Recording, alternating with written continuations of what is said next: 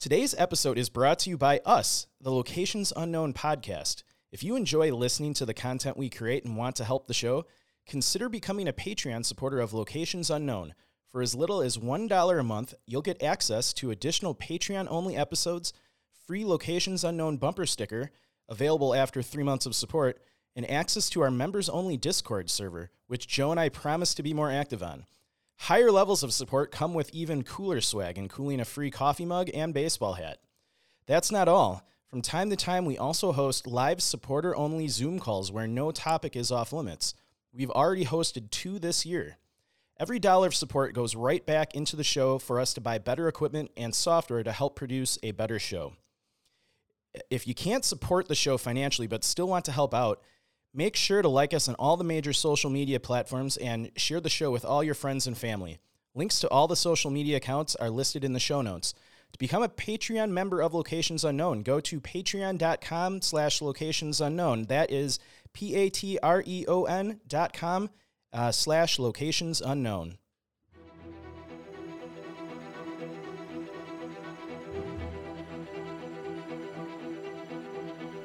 Thousands of people have mysteriously vanished in America's wilderness. Join us as we dive into the deep end of the unexplainable and try to piece together what happened. You are listening to Locations Unknown.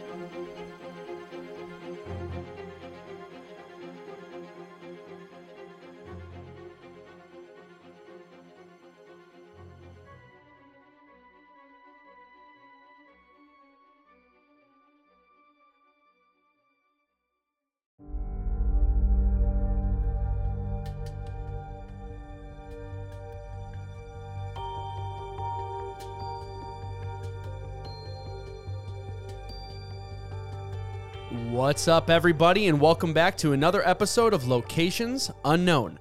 I'm your co host, Joe Irado, and with me, as always, is a guy who can sneeze with his eyes open, Mike Vanda Bogart. Uh, thank you, Joe, and thank you once again uh, to everyone who's tuned in.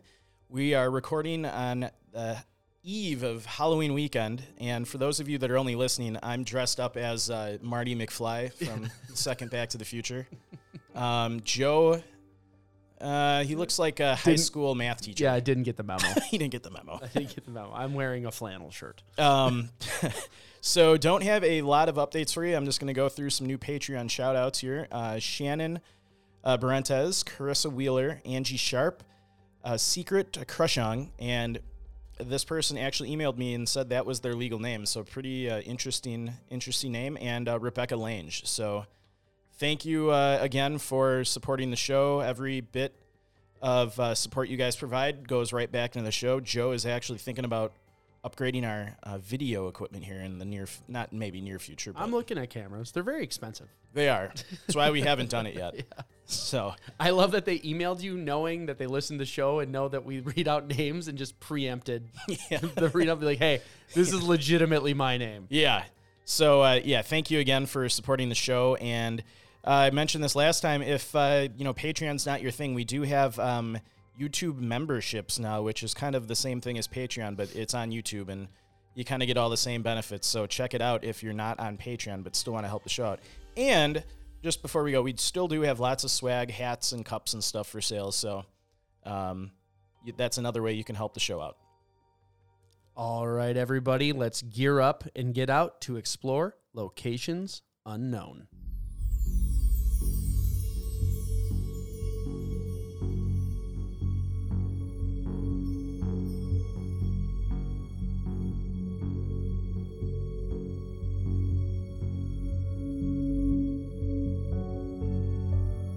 November 23rd, 1991. A 17 year old went elk hunting with some friends in the remote Oregon wilderness. When he failed to meet back up at his car that evening, his friends notified the authorities, and the largest search in Oregon's history kicked off. The case went cold for over a year until a grisly discovery was made. Join us this week as we discuss the disappearance of Corey Fay.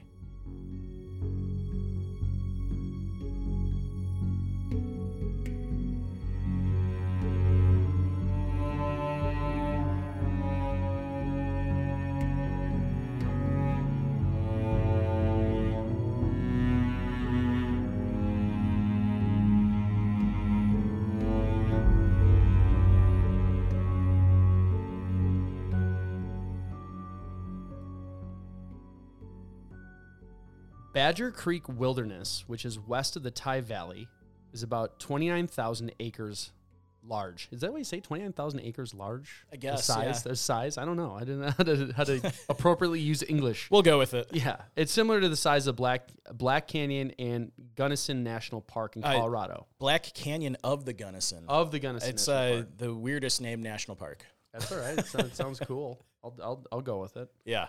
Um, it's one of six designated wilderness areas in the Mount Hood National Forest and is managed by the U.S. Forest Service. We've done a couple that have gone missing in the Fort Hood or Mount Hood National Forest. Yeah, and I wanted to make sure for some of our listeners to mention uh, who managed it. Who does the the U.S. Forest Service? Yes. Are they good at managing it? I think so. it was established in 1984, uh, and multi- multiple Native American tribes lived within the shadow of Mount Hood, and many of them called the mountain Wy'east. Members of the Confederated Tribes of the Grand Ronde and the Confederated Tribe of Warm Springs have traditional hunting and gathering grounds across from the forest where their ancestors collected plants and berries, caught salmon, and hunted deer and elk. Lewis and Clark spotted the mountain on October 18, 1805, as they passed down the Columbia River. Their storied expedition marked a turning point for the entire West, and over the next half century, settlers built communities near the forest. The Mount Hood National Forest, which was originally established as the Cascade Range Forest Reserve in 1893. The forest was renamed twice after its establishment as the Cascade Range Forest Reserve, first in 1908. It was changed to the Oregon National Forest, and then in 1924, it became the Mount Hood National Forest. so they just couldn't figure that out. Eh, they'll figure it out eventually. I'm sure it'll change a few more times, maybe. Yeah. Mount Hood is a dormant or sleeping volcano with steam constantly spewing from the fumarole areas, meaning this thing can erupt at any time. Yeah, and uh, from what I read, that they some people are more pretty concerned that um, an eruption could happen maybe in our lifetimes. That would be terrifying, but also kind of neat. Yeah. I like watching eruptions. Maybe just a small Oh, one. hold on. Is it fumarole? Let's find out if it's fumarole. Did I say it right? Let's see. Hold on. fumarole, Fumarole. It's not- you sounded right. I, I sounded right. Fumarole. It's not fume, it's fume. Fumarole. like fumes. Yeah. So recent eruptions, all which were minor, ha- occurred in 1804, 1853, 1854, 1859, 1865, 1907, and scientists believe that Mount Hood could have a significant eruption within the next 75 years. That is pretty crazy because those are pretty, uh, besides 1804, once you get to the 1850s, Yeah. it was every few years and it kind of spread out a little bit. And nothing since the beginning of the you know 20th century. Yeah, I wonder. So- I wonder if there's a pattern to that because it seems like it was like a gap. It was fast and slowly kind of gets wider and wider and wider. Yeah, I I wonder know. if we're in like another long spell where we'll have one and then it'll start hitting again. Yeah. So 11 glaciers grace Mount Hood's peak. Mount Hood is the highest mountain in Oregon and the fourth highest in the string of the Cascade Mountain Range. Volcanoes that stretch from Mount Garibaldi in British Columbia south to Mount Lassen in northern California. So this region experiences warm but not really hot and dry summers with no average monthly temperatures above 71.6. So it stays cool most of year most of the year. Yeah. And according to the Köppen climate classification system, see as, that has an umlaut over it, and I know Yeah. what that is. The oh, is it is it Köppen or Köppen? Co- Copen maybe. Köppen? Oh, like Copenhagen. Yeah. So I, know an umlaut does like a rounding of the O. That's what it's supposed to do, but I don't know how you say a round. For those not knowing what that is, it's the two dots. Yeah, it's like a, it's a Swedish thing, right? Yeah, I think so it's so. like the K O P P E N, and the O has two periods above it. So anyway, uh, they said, according to that classification system, Mount Hood has a warm summer Mediterranean climate. Yeah, from what I looked at from the, the weather of the area, and we've talked about this area before, but um, it seems like a pretty pleasant place to hike a Yeah. lot of the year. Yeah, it's not going to get too hot on you. It stays cooler, and then Yeah. by the time you're sleeping, you're packed in, so it's not a huge deal. Uh, it doesn't see a ton of rain. Uh, ranges from 80 inches on the western ridge to 20 inches in the dry eastern lowlands. Uh, so you wouldn't really uh, encounter a lot of wet uh, times when you're out there, which is also nice for hiking because camping and hiking in the rain is just terrible. Yeah, we've done it. It sucks.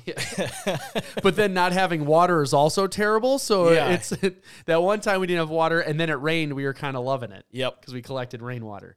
Uh, so as we said, temps uh, temps range in the highs from 62 in July, uh, low of 45, to highs of 32 and a low of 22 in December. In December was the coldest month. Um, you'll know from this story they do get a, Oh, so it's like not January, February. yeah. I feel like yeah, for us like in Midwest, it's like January, February is like bitter, Worst. dry, cold. It's just terrible. Cold and windy. Yeah, it's, Um, everything's terrible. They do can they can get some decent snowfall though, as we learned from this story that may have factored into his disappearance. Okay, right. don't get ahead. I won't. So elevation ranges from 2,100 feet to 6,500 feet at the highest peak, which is Lookout Mountain. Uh, and that is at the full amount is 6,525. I don't want to leave out that 25 extra feet.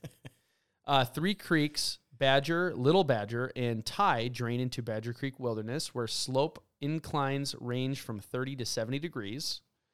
Rocks made smooth by glacial activity characterize the upper reaches of Badger Creek, and mountain hemlock dominate all three streams.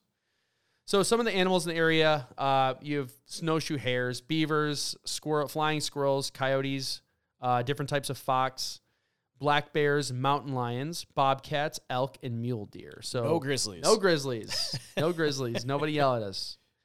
Uh, so difficulty in general. There's approximately 55 miles of trails in the wilderness, including Badger Creek Trail, which follows the length of the creek in the wilderness from the western boundary to the steep 2.4 mile uh, Gumjuwac Saddle Trail climbs to the confluence of the four trails, including a spur route that ultimately connects to Badger Creek Trail and provides a view of Mount Hood to the northeast. From what I looked at, from That all doesn't seem like a lot of trails. no, a lot of most of the hiking trails that I found were of the intermediate variety. There were and there were some easy ones. I didn't really see a ton of hiking, and we'll probably you know get Is there climbing at all, or is it is it just hiking trails and they aren't ultimately I- that difficult? I didn't read a lot. Um, nothing popped up as you know, like sometimes when you research a park like Yosemite, climbing is a major theme of what you can do. I didn't Mhm. get that sense. I'm sure there's probably areas where you can climb, sure. but it doesn't sound like that's the main focus of this. Yeah, it's not a major destination for it. Yeah, I mean probably closer to Mount Hood. Okay. um, no, that makes sense. But yeah, anyone listening, you know, if the, in the comments, you can if you've hiked this area, let us know what you think Yep. of it. Become our local expert. it. We need more of those. yes. We'll still get yelled at, but it'll be fun to get yelled at less. so let's talk about Corey Fay. Corey Fay went missing on November 23rd, 1991 at approximately 6:30 p.m. Uh, he was 17 years old, and the clothing he was last seen in. This is uh, more of like gear he had. the what? This was more of like the gear he had. Oh, okay. I couldn't get a description of what he was wearing. Sure. Or I saw a picture of him. He looked like a, you know, like your typical healthy, young, fit seventeen year old guy. Um, no medical conditions that I could okay. research. So he carried a major, an emergency solar blanket, a compass, extra food, ammunition, a small backpack, and a rifle. So he kind of like had all the stuff we always tell people to have so you don't go missing. Yeah, right. So, so that's not good. yeah, Uh, he was a student at Jesuit High School in Beaverton, Oregon. And Corey had training in outdoor survival and had hunted in the past. Mhm. So he knew what to do in a case of emergency or if he was ever lost. Um, so in that location, we don't have much information if he had experience there. My guess is if he's elk hunting, it's probably not the first time they went out there. yeah. That, that's that's an assumption. Maybe it's a, a, a first new spot, but that is my guess, really. Yeah, everything that I read, and um, I'll, you know, just preface this: there was not a ton of information out online about this case, um, but everything that I was able to read, you know, stated that he, you know, went hunting a lot in this area. He was pretty experienced in outdoor survival, and even his family had made comments during the search that they all thought if he got lost, he has the capability to stay alive for an extended period of time if he had to. Yeah, he had survival gear. He had a gun Yep. to protect himself, or you know, worst case scenario, to get food. And if you're elk hunting, I feel like when you elk hunt, that's kind of like another level. It's a lot harder. It's a bigger animal, especially up in the mountains. You gotta you gotta gut it. You gotta haul out the meat. Yeah. Um, typically, your first time hunters or inexperienced hunters aren't going that level. They'll go deer hunting Yeah. or like small game type stuff. So. I, I agree with you. I think he's probably well versed in the area. Yeah. It, uh, we already say he's well versed in survival. He had decent equipment to live out there for a long period of time. So let's go into the timeline. Yeah. So we'll jump right into the timeline. Um, so, like Joe said, he went missing on November 23rd, 1991. He was a, uh, he went on this hunt with two of his buddies from high school, uh, Mark Maupin uh, and I don't know if I have the name of the other guy, but so three of them arrived at their hunting spot, uh, which I'm assuming would have been early in the morning, you know, six six thirty a.m. And their plan was to um, split up until six thirty. So at this time of the year, at that location, I believe sunset was around 4.30 4.40 p.m so their plan was to split up hunt all day and then meet back up at the car around 6.30 um, at least that's what they agreed to Sure. so this would end up being the last time his friends saw corey or heard from him back then they didn't have cell phones so and i had no indication that they had any kind of radio communication or anything like that on them so um, last known sighting of Corey would have been in the morning of the 23rd. So, according to reports of that day, the afternoon was cold and there wasn't, um, you know, they didn't really see any elk.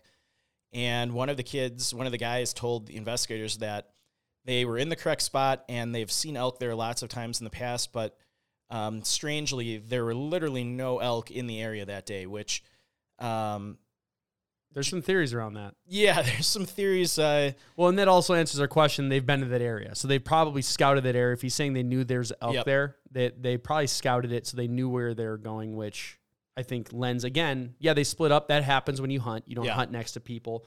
But if they knew that, if they said, "Oh, there's normally this," there's only they probably scouted it. Probably Yeah. had positions where they wanted to go, and were probably familiar with the area. Yeah, and that it's an interesting note that they made a point to mention they didn't see any elk in the area. Um, I won't go into it in too much detail, but some other theorists in the the missing persons genre, um, you know, the guy who's done all those books, one of his, uh, I guess, connections to a lot of these cases is that the area seems void of wildlife on the day the person goes missing. Mm-hmm. So, you know, you can think of whatever you want to think about when if that. I mean, maybe it's just coincidence. I think animals are very intuitive. Maybe. I mean, you talk about like um, they've done studies like dogs will and snakes and stuff like several days before an earthquake occurs will like vacate an area. Like, Yeah. they have they they sense things. So maybe can uh, maybe that. Bigfoot was rolling through the area. And Yeah, yeah. yeah. so, uh, so all right, it's uh, still the twenty third, and now it's six thirty p.m. The guys got back to their car, and uh, Corey wasn't there, so he never arrived. There was no evidence that he showed up. So the two other guys um, contacted the sheriff department. So six thirty p.m. The Wasco County Sheriff's Office uh, became the lead agency in the search for Corey. The SAR mission included helicopters with special special search capabilities. Um, it looked like they had people on horseback. Uh, they also the news article I read made point pointed this out, so it must have been a big deal that they had seven of the best trained search dogs in the world from the Rocky Mountain Search and Rescue uh, team from Salt Lake City. So uh, that's they had everything in their favor. yeah. So that that's kind of cool. Um, a total of 250 searchers scoured 12 square miles for about 10 days and didn't find a single trace of Corey. Um, one of uh, the searchers, Bruce Heckelman, he was a local spo- spokesman for the American Search Dogs, uh, said the following It is now considered the most expensive search and rescue effort in Oregon.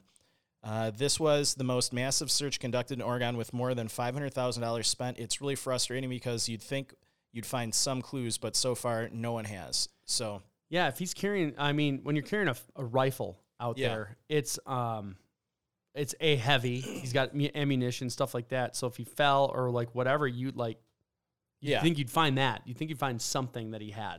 and you know, I, I've always thought about this when I've gone hunting. If I got lost, you know, I may periodically fire a shot into the sky to create noise. Like yeah, you got once- the rule of threes, right? It's Yeah. three shots and then wait three. That's that's like when you're lost. That's the thing. It's like threes. If you Yeah. do threes and then alternate, it's like boom, boom, boom, pause, boom, boom, boom, and like very rhythmically. And that's what you're supposed. If you have the ammunition to do that, Yeah, you'd obviously want to conserve your uh, your ammo, but um, you know that's something I've always thought about. If I ever got lost in northern Wisconsin, and you know one of the ways you could try and get found is by just firing your gun off into the air. So uh, the official search was terminated on December first, But from what I read, a lot of the a lot of volunteers and family members uh, kept searching for weeks, and they actually got the good graces of the sheriff. Um, from what I read, the sheriff's department required the searchers to be certified in search and rescue, but they could continue to do it on their own without, you know, sheriff's officers being out out there with them. So Yeah, it's kind of a weird thing because all you could be like, we're not searching. we're just going hiking. Hiking. yeah. so, uh, the Wasco County Sheriff's Office at the time was so perplexed by this disappearance that, and the lack of evidence, that they actually called in the FBI for assistance in kind of helping them determine what happened here. I didn't find any other evidence uh, explaining did the FBI actually show up? Did they play a role in the search or the analysis of, you know, any you know evidence they found? But- Just making an assumption. I don't know this, but I'm guessing because you didn't find something, they probably didn't get involved. Because what is it? Typically, it's because he was a minor, but it would have to be like a kidnapping case.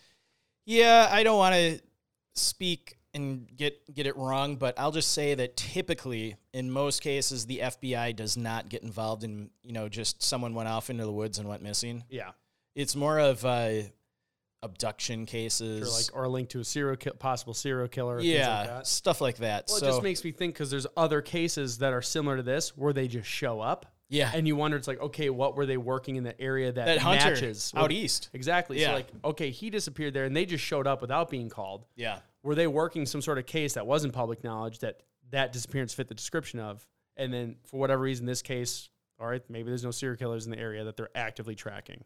Yeah, so it, it's just interesting. You know, who knows? Maybe the sheriff does this on all their you know cases where they don't have, um, you know, anything to go on. Just maybe they just call him for advice. Who knows? Yeah. Uh, so the case went cold for almost a full year until September of 1992. Uh, two hunters were hunting a ridge 10 miles from the point where Corey was last seen when they found his backpack and rifle. Uh, another searcher found Corey's jacket more than a mile away from his other belongings. Other items found included his hunting license, compass, and other clothing belonging to him. What we'll get, I have some questions written out at the end of this, kind of that are puzzling. And one of the things they never found were his boots. And this is not the first case we've talked about where the boots aren't found. I believe the Charles McCullough case, your, when you had your famous uh, four minute segment on the History Channel, Oh yeah. I don't think they found the boots in that case Yep. either. Uh, no, that was the one.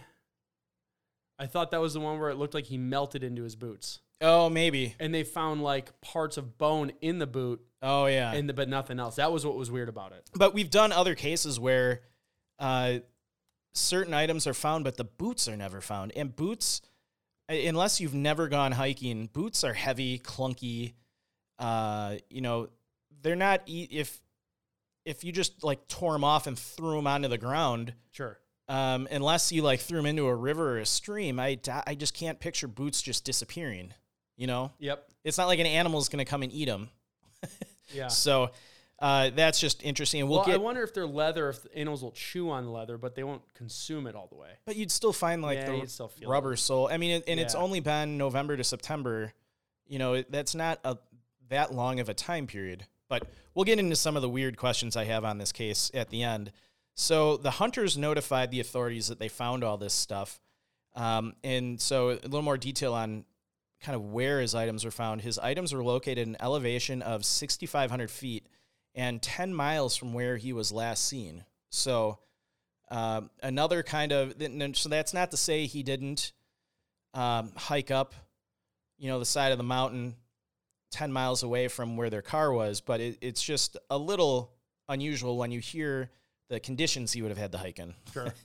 So, a quarter mile from his backpack, searchers found a small found small bone fragments and one tooth. This would turn out to be the only evidence of Corey's actual remains that they would find. They never found a skull, you know, bigger bones like a femur or you know hip bones or ribs or anything, and one one tooth, not all the teeth, one tooth, which amazingly was enough for the coroner's office to actually identify Using the dental using records. dental records.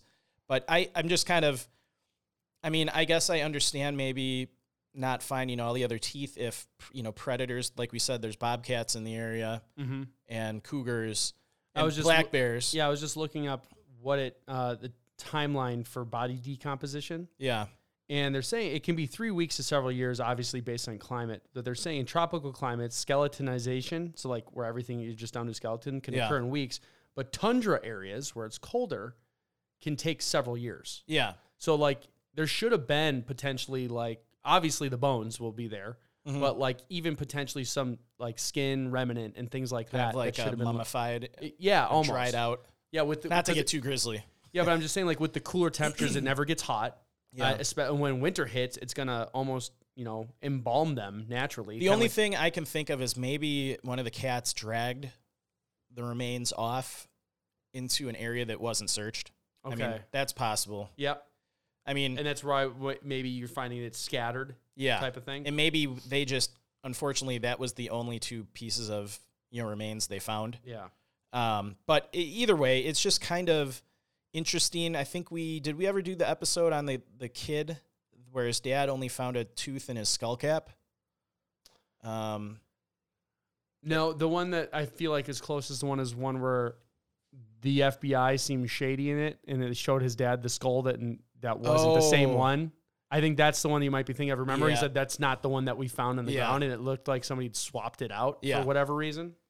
yeah, so I don't know. This, again, Go back to all previous episodes. To, I know, yeah. to le- learn more about that one. again, this is kind of another commonality we've seen in other cases where, you know, you would think more remains would be in the area and they'd find something bigger, like a, you know, femur or, you know, something like that, but nothing. So, um, so the sheriff stated that Corey would have been in snow up to his waist for more than five miles at the point the discovery was made. So, this is what reminds me of the Charles McCullough case Yeah. there one of my questions was well i'll get into that Okay. sorry i keep i keep wanting to get into my questions Yeah, just fi- let's finish the timeline and then we'll get into all the craziness. so an article in the eugene register uh, dated september 18th 1992 reported the following authorities know the snow was deep there because a helicopter had spotted tracks during an intensive search for Fay last november the tracks turned out to be animals but the snow was almost waist deep and that was a good three miles from where the items were discovered yesterday.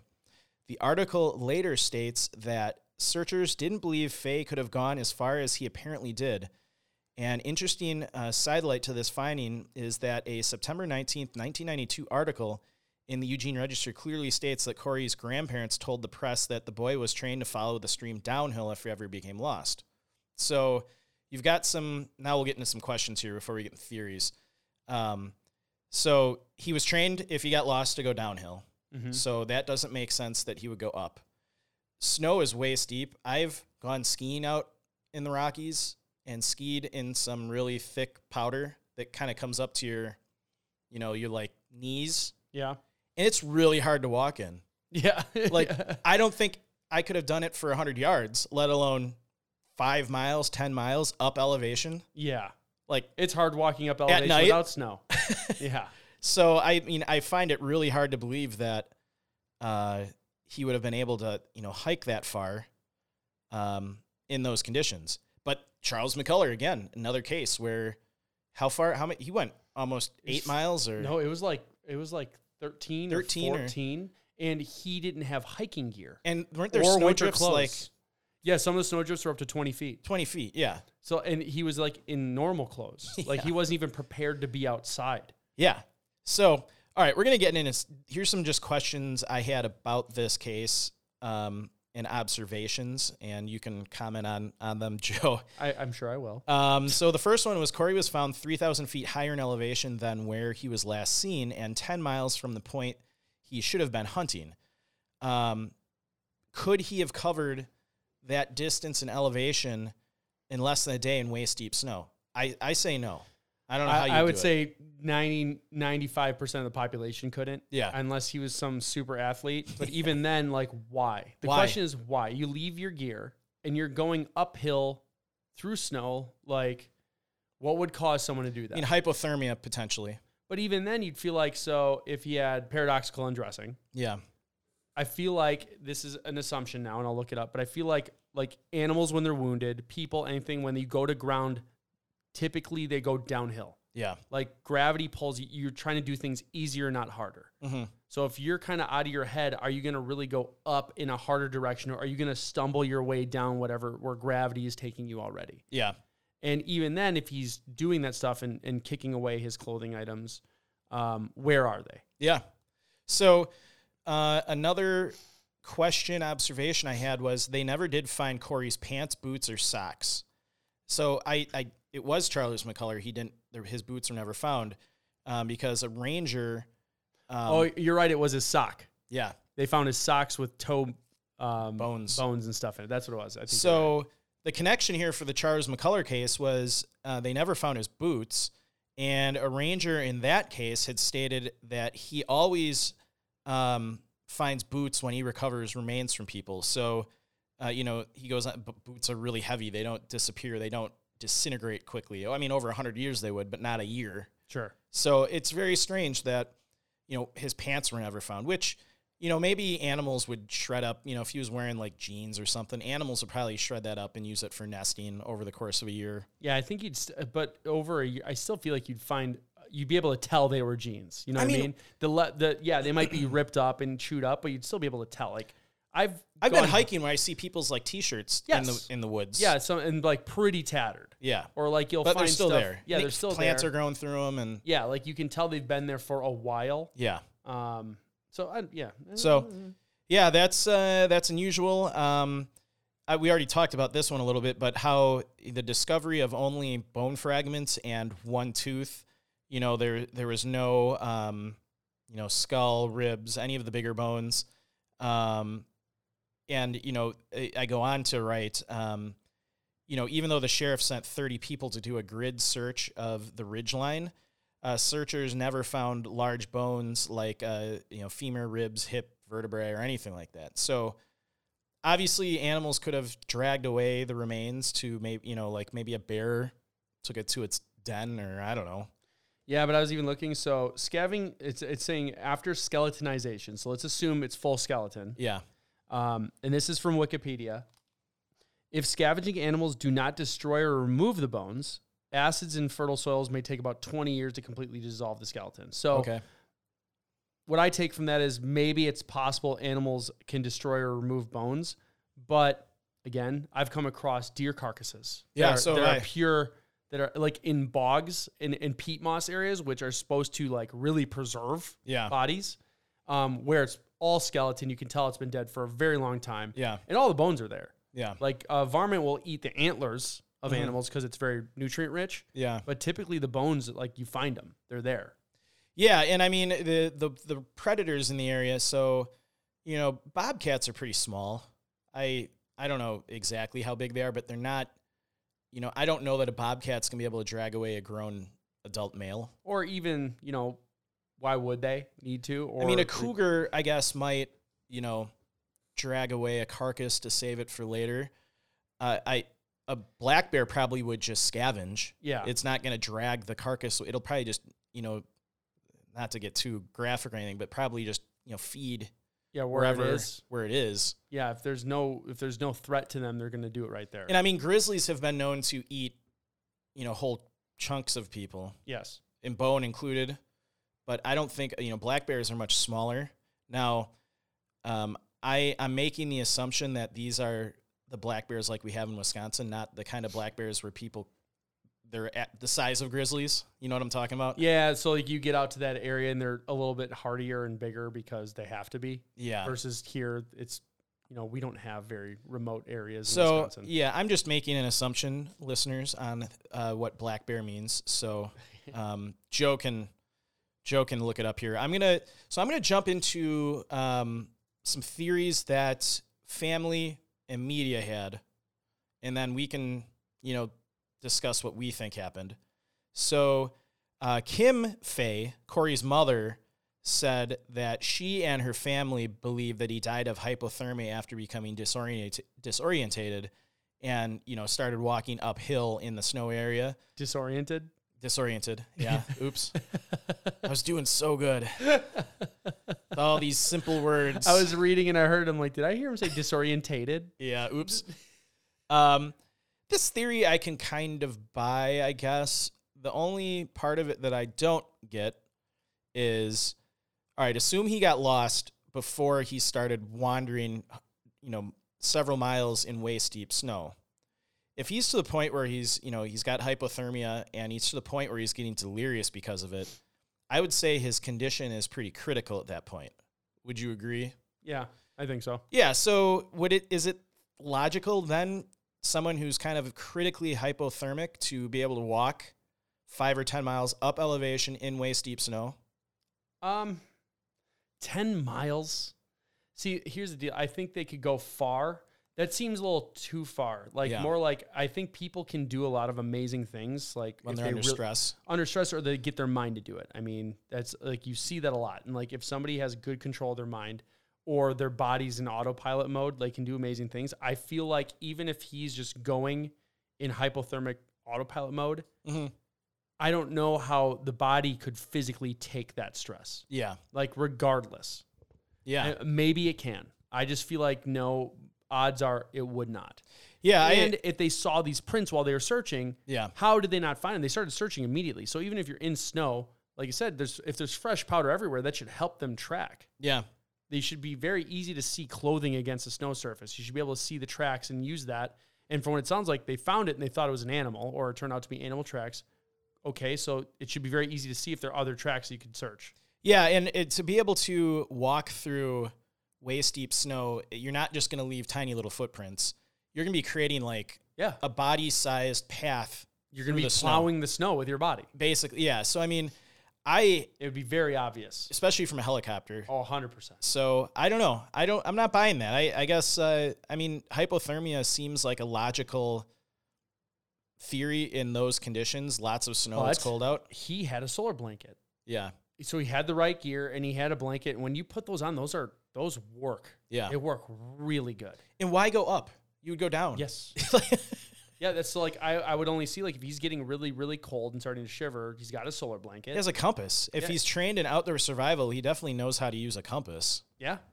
I mean, I one thing I don't know is if he had any kind of uh, like headlamp or flashlight. So, I mean, they were going to meet back at 6:30. It would have already been dark by then. It probably would have if he didn't have any kind of flashlight or headlamp, it would have been really hard to navigate. But you would still know if you're going uphill or downhill. Sure. Yeah. So, um, couple other theories. These are media opinions. Um, one theory was that he may have been accidentally killed by another hunter and buried, but this theory kind of gets blown out of the water right away. It, the searchers had cadaver dogs and never found a grave site. That's not saying that probably couldn't happen. I mean, maybe if he got killed, Well, and you feel like their friends would have heard gunshots or something in and the area. is unless he tr- was like a bow hunter. as tragic as a hunting accident like that would be, if it was unintentional, why would you turn yourself into a criminal by hiding the body Yeah. when it, a real sad situation when a hunter gets accidentally shot by another hunter, but it's not a criminal event. Yeah. It, I mean, Yeah, it's happened in our state. it and- happens in Wisconsin every hunting season. Yep. Um, so why would you then, if you accidentally shot him, would you then bury his body, which now becomes a, a you know like federal crime? That So, doesn't make sense. Playing devil's advocate, uh, I've never accidentally shot somebody. I'm just saying, like, if you're not in the proper headspace, maybe you do something crazy. Yeah. You're just, you've like, like I, I could imagine I would kind of lose it a little bit if I accidentally killed somebody. That's a pretty big deal. yeah, I mean, So, and maybe I- you're just saying- already kind of Yeah. So I'm playing devil's advocate on that. Um, yeah, but so, yeah, but uh, no, I agree with you. I feel like in most cases, if that would happen, yeah. if you accidentally shot somebody, you'd try and get a hold of authorities, come out, whatever. And wouldn't his friends have said, "We heard gunshots" or "We heard a gunshot"? Yeah, I, especially in the mountains. Yeah. Yeah, hundred percent. I mean, that would echo around, and you know, unless his friends were in on it, which that's just a crazy theory. Uh, I just felt like saying that. Yep. Um, another theory was that Corey may have survived for quite a long time. Um, and one searcher thought they may have found a campsite with an old fire, but it never was confirmed. And this theory doesn't make sense to me either, uh, because they had so many searchers in the area. They had helicopters in the air. From everything I read, the conditions for the search were pretty decent. So Um, you know, they had guys on horseback, they had dog, they had the best dog team in the world there, and he had all these heli. You know, they would have found him, Yeah. or I he would so. have if he would have heard someone talking, he'd f- pop around off in the sky with his rifle. I mean, Yeah, That doesn't make- where, if anything, I would like lose a little faith in like the people of the party, but like having the hunting dogs there or Yeah. the the search dogs, I think um, is really what confuses me the most because it's very fresh. yeah, You know, no, we've we've learned about this or had there wasn't a rainfall. Yes, there's snow, but there's nothing that had washed away the environment or changed the environment drastically from when he went missing to when they began the search. Yeah. Um, uh, another theory was uh, suicide. So, a school friend, Steve Lopez, said Corey had uh, had bad, a bad week in school. Uh, after he attended a party, some of the older cool kids didn't uh, like him and they were mad at him. He was a little down as a result, and he discussed he was feeling down before the hunting trip. Maybe he just wanted to go missing or commit suicide, as Steve said. But we searched uh, from there. We searched for days. We had hundreds of people searching. Um, we had helicopters with night vision. There was no way that if Corey was alive, uh, that he was not going to be found. Uh, we would have we would have found him. Um, so I I'm not. I mean, there wasn't a lot of information on this. He's a high school kid. Everyone in high school got picked on at one time or the other. Yeah, Like, I mean, I was cool the whole time. No, I'm just kidding. No, everyone has their bad weeks and bad days. yeah, I'm not. He was going hunting with friends. Yeah, So like, yeah, maybe he felt like crap, but like, it's not like he was a loner and everything was terrible. He's going on a hunting trip. Yeah, and you know his family family didn't make any mention of this, and, and that's not always, you know, matter. You know, a lot of times people keep this stuff bottled up, Sure. but I didn't see any evidence evidence in the research I did that would point to suicide. So Mhm. I don't know. I'm not really that one's not really, you know, sitting well with me. Uh, we already talked about hypothermia, and the final kind of media opinion was a mountain lion attack. But you know, it goes on. They, you know, they went on to say it doesn't seem plausible that something attacked, killed, and dragged a 17-year-old with his rifle, um, backpack, and other gear any distance that would equate to him being 10 miles and 3,000 feet of elevation uh, from where he was. It, like we've said in lots of episodes, an animal attack would leave shreds of clothing, tissue, blood, which was not discovered, and he had a rifle with him. Especially against the snow. Like Yeah. even if he was like you, that would be very evident. and he had a, a method of defending himself. Yeah. Um, so I don't know. An animal attack doesn't seem likely. I mean, he could have been attacked by an elk. They're huge and could be dead. Can be deadly. That's Um, so rare. Yeah, they're not like moose that.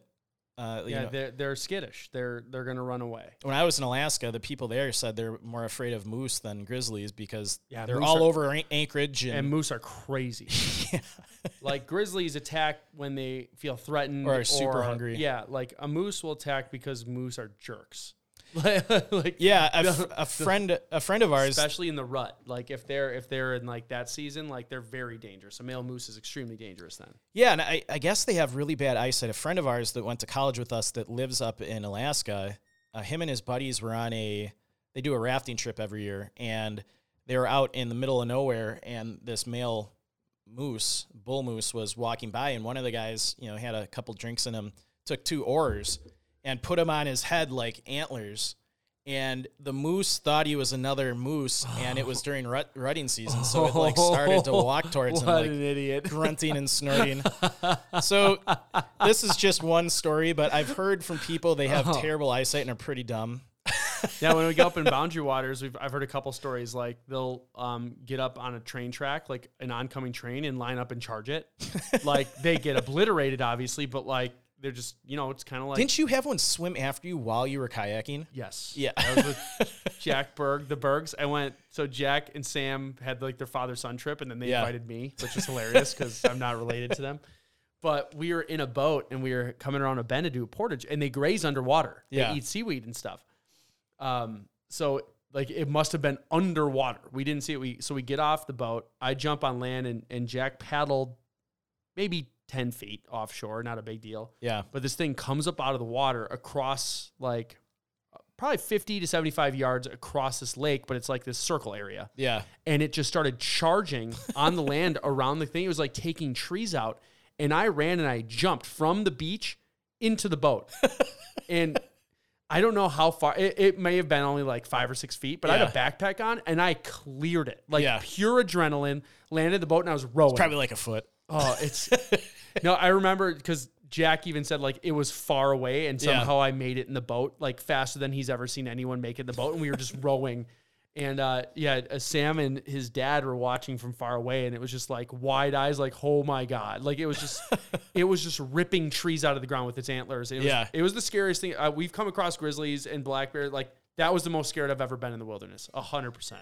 and it, it swam after you. Yeah, it it it's they're cra- they're relentless. Like They're, they're like the away. Terminator of the animal world. yeah. Um, so those are kind of all the theories that the family media had. Uh, Joe, what do you think happened? I, I don't know. This one's so puzzling. like it's it's this is one of those ones where there isn't really a clear anything. So Yeah. like I think it's clear it was an animal. I I it I think the animal attack is too messy. hmm And with snow, it's super easy to track. Yeah, Like if that happened, that would totally be seen from very far away. yeah, I don't think it was an animal. Um, with the clothes spread out, see, I don't. It was a year later. That's what stinks. Like with the gear spread out, it could have been moved by animals. hmm But even then, if you're finding all this stuff, you have a general area of where the body should be, yeah. and they didn't find anything else other than a tooth. What was the other stuff? Bone was- fragments. yeah, a couple bone fragments and a tooth. And were they positive the bone fragments were human? I didn't read anything that they identified the bone fragments as his, uh, but the tooth was definitely identified as his. Yeah, this is where like pictures, like fragment could mean so many things. Mm-hmm. Like if it's a, a piece of very identifiable fragment of human bone, sure. Yeah. But if it's just fragments of bone, like I find fragments of bone all the time when I'm hiking. yeah. Like just dead animals. Like you find little bone, like, oh yeah, that's clearly a bone, but you've no idea what animal it's from.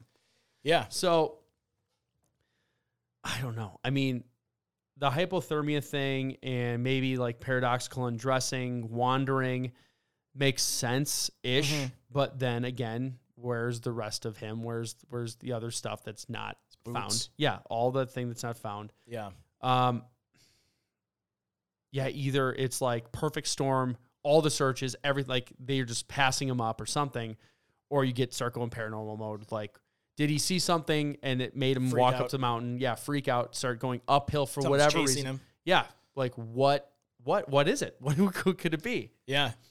No, it's puzzling. I, you know, I mean, if they had not found any of his gear, I would say maybe he left the search area. But we know he was in the search area because they found a bunch of his stuff Yeah, and they found a tooth and maybe bone fragments from him. So was he was he on the tail of an elk going up the mountain before something happened? Like he was but, maybe. but then left his gun. yeah, they see that Like, doesn't make that's sense. Like, yeah, why are you tracking uphill without your stuff? Like, because what it sounds like is they found the backpack and the gun together. yeah, So that makes me feel like okay, he removed those items and went somewhere else. So like he took that stuff off because it was weighing him down to get somewhere else. So Yeah. like did he panic? Was something freaking like you know this reminds me of um the Russian one. Oh, Uh, Dyatlov Pass. Dyatlov Pass. Like Yeah. they talk about like for whatever reason these people left the safety of their tents, they left the safety of their gear, everything else and started going somewhere else for whatever reason Yeah. and they ended up in all these weird, crazy places, and who knows why. So did he experience something that freaked him out enough where he was not thinking logically? Yeah, I mean, I, it's crazy. I think the the most plausible explanation is some kind of hypothermia related incident. I agree with that. Um, it still doesn't make sense. Like it's yeah, that's I agree with that being like that's the most plausible non supernatural. non Bigfoot or aliens Yeah, or yeah, ro- rock people or yeah, getting absorbed into the mountain or Yeah. whatever. so I don't know. This one is a, a real puzzling one, and you know it's an older case, and nothing has been found since. What's your crazy supernatural paranormal? Ah, boy. no judgment zone. So like just get creative.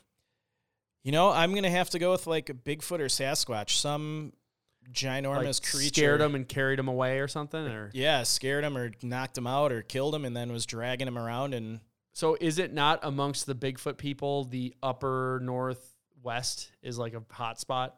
I know I'm sure there's lots of hot spots. yeah, I, I, I, would feel have to. like I feel like Oregon and Washington State are like big Bigfoot hotspots. they're definitely big hotspots for missing persons cases. Yeah. And I mean, that's probably qu- just coincidental that they have all these amazing mountains and places to hike. Um, yeah, I don't know that. Uh, you know, the paranormal route, which we don't normally, we always like to try to find a logical theory, but I mean, I guess the only other possible theory is maybe some kind of foul play. He came across some crazy person out in the woods. Um, Yeah. but again, they didn't find any evidence of that during the 10 day search. So, and like we said, they searched the He's area a where, fit 17 year old boy. yeah, He's going to put up a fight. they, and he had a gun. Yeah. yeah. It's, And they found all of his, most of his gear in the area where they searched. I believe. I mean, they said they searched 12 square miles, and he was found, his stuff was found 10 miles from where he was last seen. So if that's the case, that means uh, the area that was searched is where they eventually found all his stuff, which, if there's waist high snow, doesn't mean anything. It could have been, all that stuff was probably buried under the snow when they did the original search. yeah. But the fact of the matter is, all his stuff was still in the search area that was previously searched with dogs and helicopters and horses and all the stuff. Uh, so I don't know. It's almost like he got plucked off the mountain, you know, before the search, and then when it was done, they he got dropped back down. That's what it seems like. so Yeah, according to the Bigfoot Field Research Organization, uh, the the state with the most sightings per population is Washington State. okay, California, Oregon are on the list. So yeah, upper northwest well, is you where know, the most are most sightings are. if uh, paranormal is your uh, your cup of tea, I think this one might you know be a case for you. I would say either abduction or Bigfoot if we're going paranormal. I'm gonna I'm with you. I'm with you on, on the plausible is hypothermia. I'm gonna stick with plausible, either hypothermia or foul play.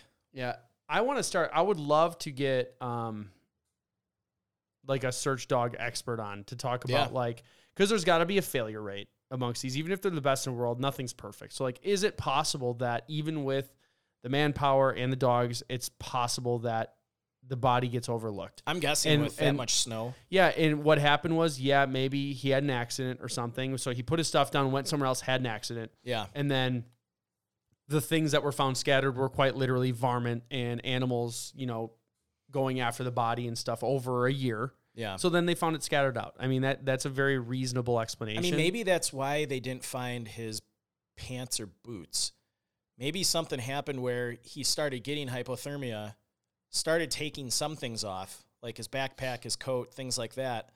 But Yeah, so like there's like a little like a rock outcropping where maybe he's underneath that right Yeah, now, with and they just didn't find him. he's that- still got his pants and his boots with him. yeah, and I when they so maybe he wasn't a cadaver yet when the dogs came out because I'm assuming they go after smells of decomposition, so he Mhm. wasn't dead yet. If it was maybe, cold and lots of snow, that would probably slow the process down. exactly Yeah. like like maybe he was passed out, not dead. Maybe But the search dogs would maybe be able to find it. That's what I'm saying. Like that's know. that's where I'd love to talk to an expert to be like, hey, there's got to be a failure rate. I mean, they're- know- they can't like even though it's a dog, it's Yeah. not a human being with emotions, but like they're not going to 100 percent of the time get it perfect. And I, from research and you know comments people have made, I think we sometimes maybe tend to overestimate the ability of search dogs in finding. That's kind of what I'm, and that's, that's kind of what I'm wondering because Yeah. you hear the stories of like the cadaver dogs that can do water Yeah, and that they do find a body that's literally under the water, yeah. and it's just like holy cow, if they Yeah. can do that. Why can't they find? Yeah, why can't you find it in in land? cave. Exactly. like they're basically find, like smelling the bubbling up of a cadaver from water. Yeah, if it's out in the open, you feel like, oh, it's everywhere.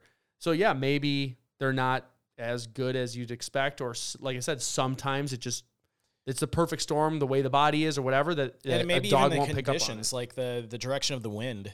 I mean, you know, maybe if they're not, if he's in a cave and the wind's not blowing downwind to the dogs, they might not find it. Mm-hmm. If the wind's blowing the other direction, blowing See, the scent up the mountain. That's why it stinks gotta too. get a- we we, gotta a also have the, we have the stories of the dogs who tracked like kidnapped kids Yeah, like the for bloodhounds. miles. Yeah, Like that were in a car and they're like going down the roads that the car was in. I know. You hear that and then they find them like alive in a barn and it's just like the dog tracked it for like 10 miles and it was driven in a car and like they found exactly where it was. It's like okay, so they can do that. So we like, just need to get a uh, search and rescue professional that does Yeah. specializes in uh, search dogs and get him on the show. yeah, absolutely. So, uh, I got nothing else. Joe, what about you? I, I think that is it. Uh, thanks again for tuning into our show. We appreciate all of you for listening and sharing locations unknown with your friends and family. Be sure to like and follow us on Facebook, Instagram, and Twitter. Uh, we have the YouTube channel also where you can subscribe and support us financially through YouTube now or through Patreon, as we mentioned at the beginning of the episode. Um, once again, you don't have to pay. You can always just share it, uh, like our stuff on the socials, share the socials. That always helps. Yep. And just remember when enjoying the beauty of nature, whether backpacking, camping, or just taking a walk, always remember to leave no trace. Thanks, and we will see you all next time.